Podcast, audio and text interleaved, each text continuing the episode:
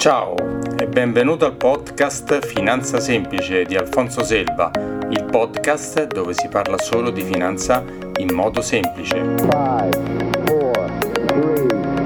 1, 0, all engine running. Liftoff. Puntata numero 45.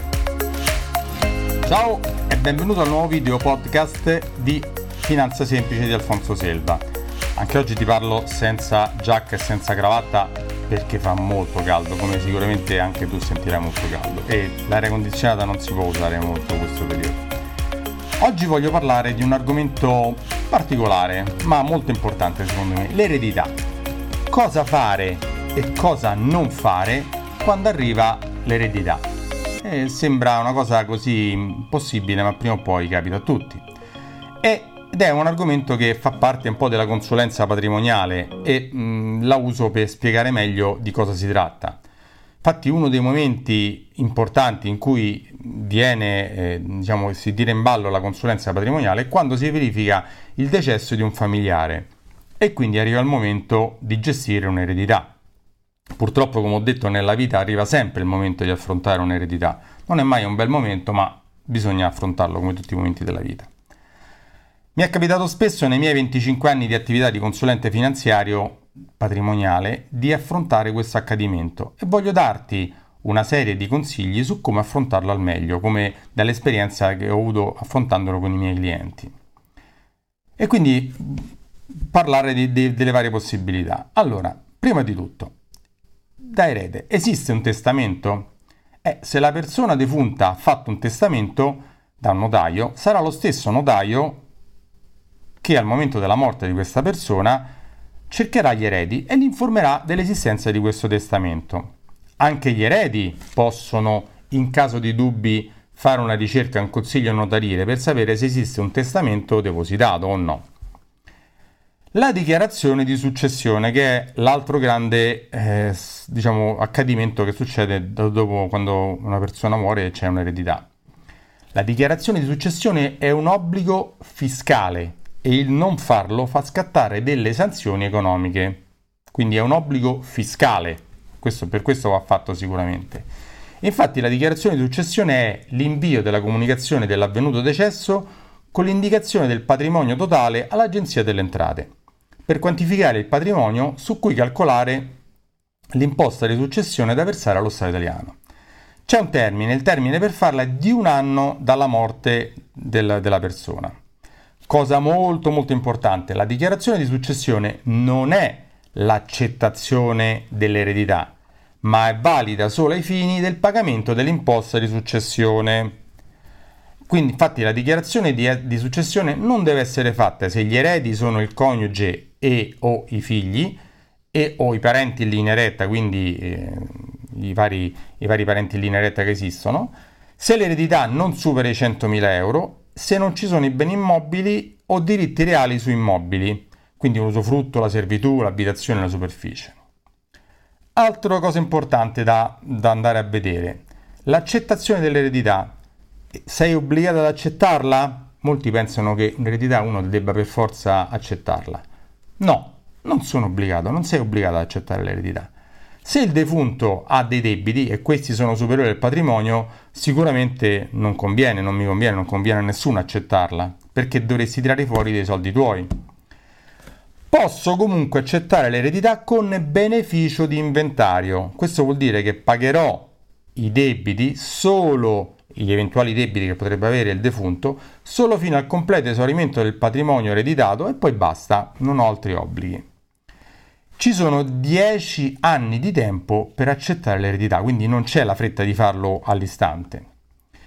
Può succedere che se il defunto aveva dei creditori, questi chiedono il pagamento dei suoi debiti, mandando delle richieste, delle telefonate, delle lettere, ma io posso rifiutarmi di pagare perché se non ho accettato l'eredità e i creditori non possono avviare nessuna azione legale su di me. Tuttavia, i creditori possono chiedere al tribunale di fissare un termine più breve di 10 anni per costringermi a decidere se accettare o non accettare l'eredità. Questo lo possono fare. Ma se io di mia iniziativa voglio pagare i debiti del defunto, è meglio farlo, se voglio fare questa cosa, con i miei soldi, perché se uso quelli dell'eredità, quelli che ho ricevuto in eredità, è la stessa cosa come se avessi accettato l'eredità, e dopo non è più possibile revocarne questa accettazione in caso di qualsiasi problema, cosa. Quindi se ho quest'idea, faccio con i miei soldi. Inoltre, una cosa importante che non tutti sanno, che non tutti i debiti vanno pagati. Infatti non si devono pagare le multe, le sanzioni amministrative, le sanzioni fiscali, ma le imposte e le tasse, sì, quelle si devono pagare, sì, io accetto l'eredità. E altra cosa, non si pagano i debiti prescritti, quindi la prescrizione si calcola dalla data di scadenza del pagamento o dall'ultima richiesta di pagamento ricevuta in vita dal defunto, non dopo. Per quanto riguarda le prescrizioni, vi faccio alcuni esempi dei debiti più frequenti che ci possono essere. I termini sono di 10 anni per fatture conseguenti a contratti, 5 anni per risarcimento danni da atti illeciti, 5 anni per debiti condominiali, 5 anni per utenze telefoniche, 2 anni per utenze di gas e luce d'acqua. 4. E se uno degli eredi non vuole accettare l'eredità? Quando ci sono 3, 4, 5 figli, fratello, parenti, diversi eredi, e che succede? Se uno o più eredi tardano ad accettare l'eredità per qualsiasi idea loro, bloccano tutti gli altri. Cosa si può fare? Ci si può rivolgere al tribunale per farlo obbligarlo a dargli un termine entro cui decidere, quindi o accettare o non accettare, uno dei due. E se un erede rinuncia all'eredità, la sua parte spetta ai figli, che possono accettare o rinunciare. Se anche i figli rinunciano o non ai figli, la quota va ai fratelli, che possono accettare o rinunciare. Se anche i fratelli rinunciano o non ha fratelli o non ci sono, la sua quota si somma automaticamente a quella degli altri eredi. E se tutti rinunciano, quindi se non c'è nessun erede, o tutti dicono no, grazie, non vogliamo questa eredità, allora l'eredità va allo Stato e i creditori non prenderanno niente, perché lo Stato non paga nessuno. Altra eventualità, e se il defunto era solo separato e non divorziato? Cosa? Perché ci sono molte persone separate ma non hanno fatto poi il divorzio. Beh, in questo caso l'ex coniuge rientra nell'eredità, come se fosse perché è sposato ancora.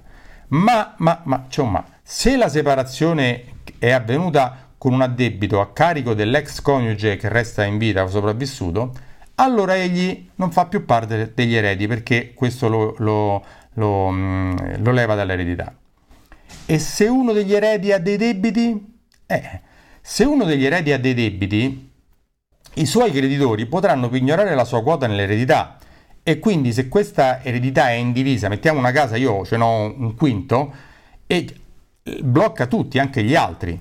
Quindi anche i beni in comunione con gli altri sono bloccati. Quali soluzioni potrebbero essere due? O gli altri pagano il debito dell'erede che ha dei debiti e quindi liberano tutte le quote, oppure l'erede con i debiti rinuncia all'eredità, ma in seguito i creditori entro 5 anni possono contestare la rinuncia all'eredità e farla revocare pignorando in seguito il bene ereditato. Altra eventualità. Come fare se un erede non vuole vendere una proprietà ereditata in comune con altri eredi? Cioè, ereditiamo una casa in 5 e quindi io chiaramente che ci faccio con un sesto, un quinto di questa casa? Di solito si vende.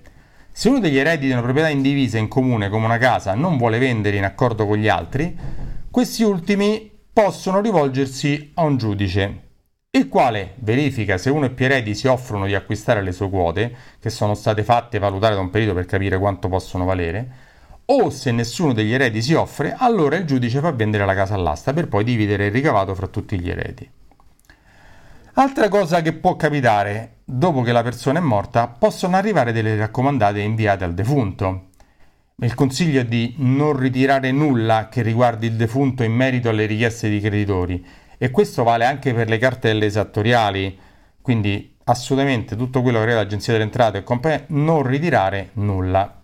Infatti, prima dell'eventuale accettazione dell'eredità da parte degli eredi, i creditori non hanno nessun obbligo di farsi pagare, quindi i creditori non possono chiedere soldi a nessuno.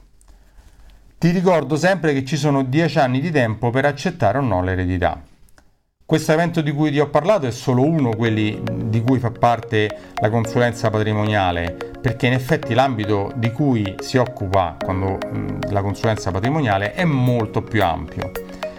Puoi andare a vedere gli altri articoli che ho scritto, sul podcast, quelle altre podcast di cui ho parlato di consulenza patrimoniale.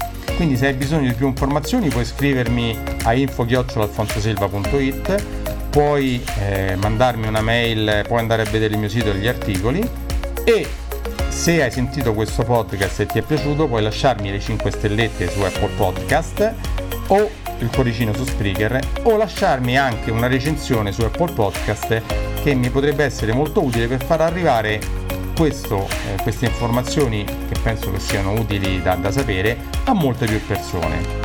Ci vediamo alla prossima, ciao e buona giornata! E ora un piccolo disclaimer in merito agli argomenti trattati in questa puntata. Ogni informazione ed opinione di cui ho parlato è strettamente personale e può essere oggetto di cambiamento senza preavviso. Ogni ascoltatore è libero di controllare, informarsi in merito e crearsi la sua personale opinione riguardo agli argomenti trattati. Difatti le previsioni, le idee e le informazioni contenute in questo podcast non costituiscono una sollecitazione all'acquisto o alla vendita di prodotti finanziari, bancari, assicurativi o interventi legislativi che non siano consoni alle leggi italiane.